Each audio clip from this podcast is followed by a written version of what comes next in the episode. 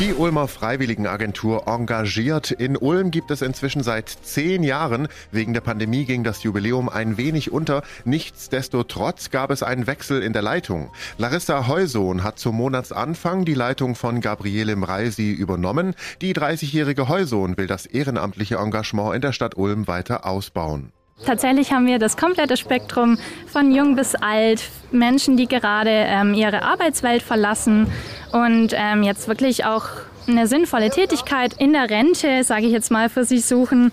Es kommen auch Studierende zu uns, viele junge Menschen, aber auch Menschen, die schon zwei Kinder, einen Mann und wirklich ein Familienleben zu Hause haben. Also wirklich querbeet.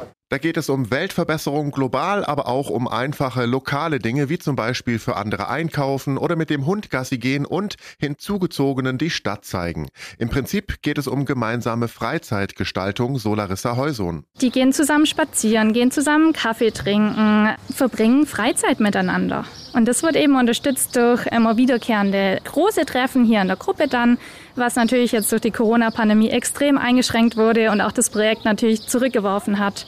Aber äh, wir gehen jetzt zuversichtlich natürlich in die Zukunft und gucken, dass wir das jetzt langsam wieder aufleben lassen können. Und angesprochen werden soll jede und jeder. Das nennt sich inzwischen Chancenpatenschaften, dass einfach jeder Mensch, der eine Chance verdient hat, sage ich jetzt mal ganz salopp, eine Chance verdient und einfach eine Tandempatenschaft bei uns machen kann. Ähm, wir haben jetzt ein neues Projekt, Frauen treffen Frauen, und zwar können dort internationale Frauen gemeinsam mit Ulmerinnen oder ich sag's mal so, Frauen, die schon länger hier in Ulm wohnen, gemeinsam eine Patenschaft eingehen. Das Motiv ist dabei fast immer das gleiche. Den Menschen geht es darum, etwas Sinnvolles zu tun. Die Stadt Ulm unterstützt die Arbeit der Freiwilligenagentur mit über 100.000 Euro im Jahr. Kontakt zur Agentur und Infos für Ihr Engagement und Ihr Ehrenamt finden Sie im Büro in der Ulmer Volkshochschule am Kornhausplatz und auf donau3fm.de.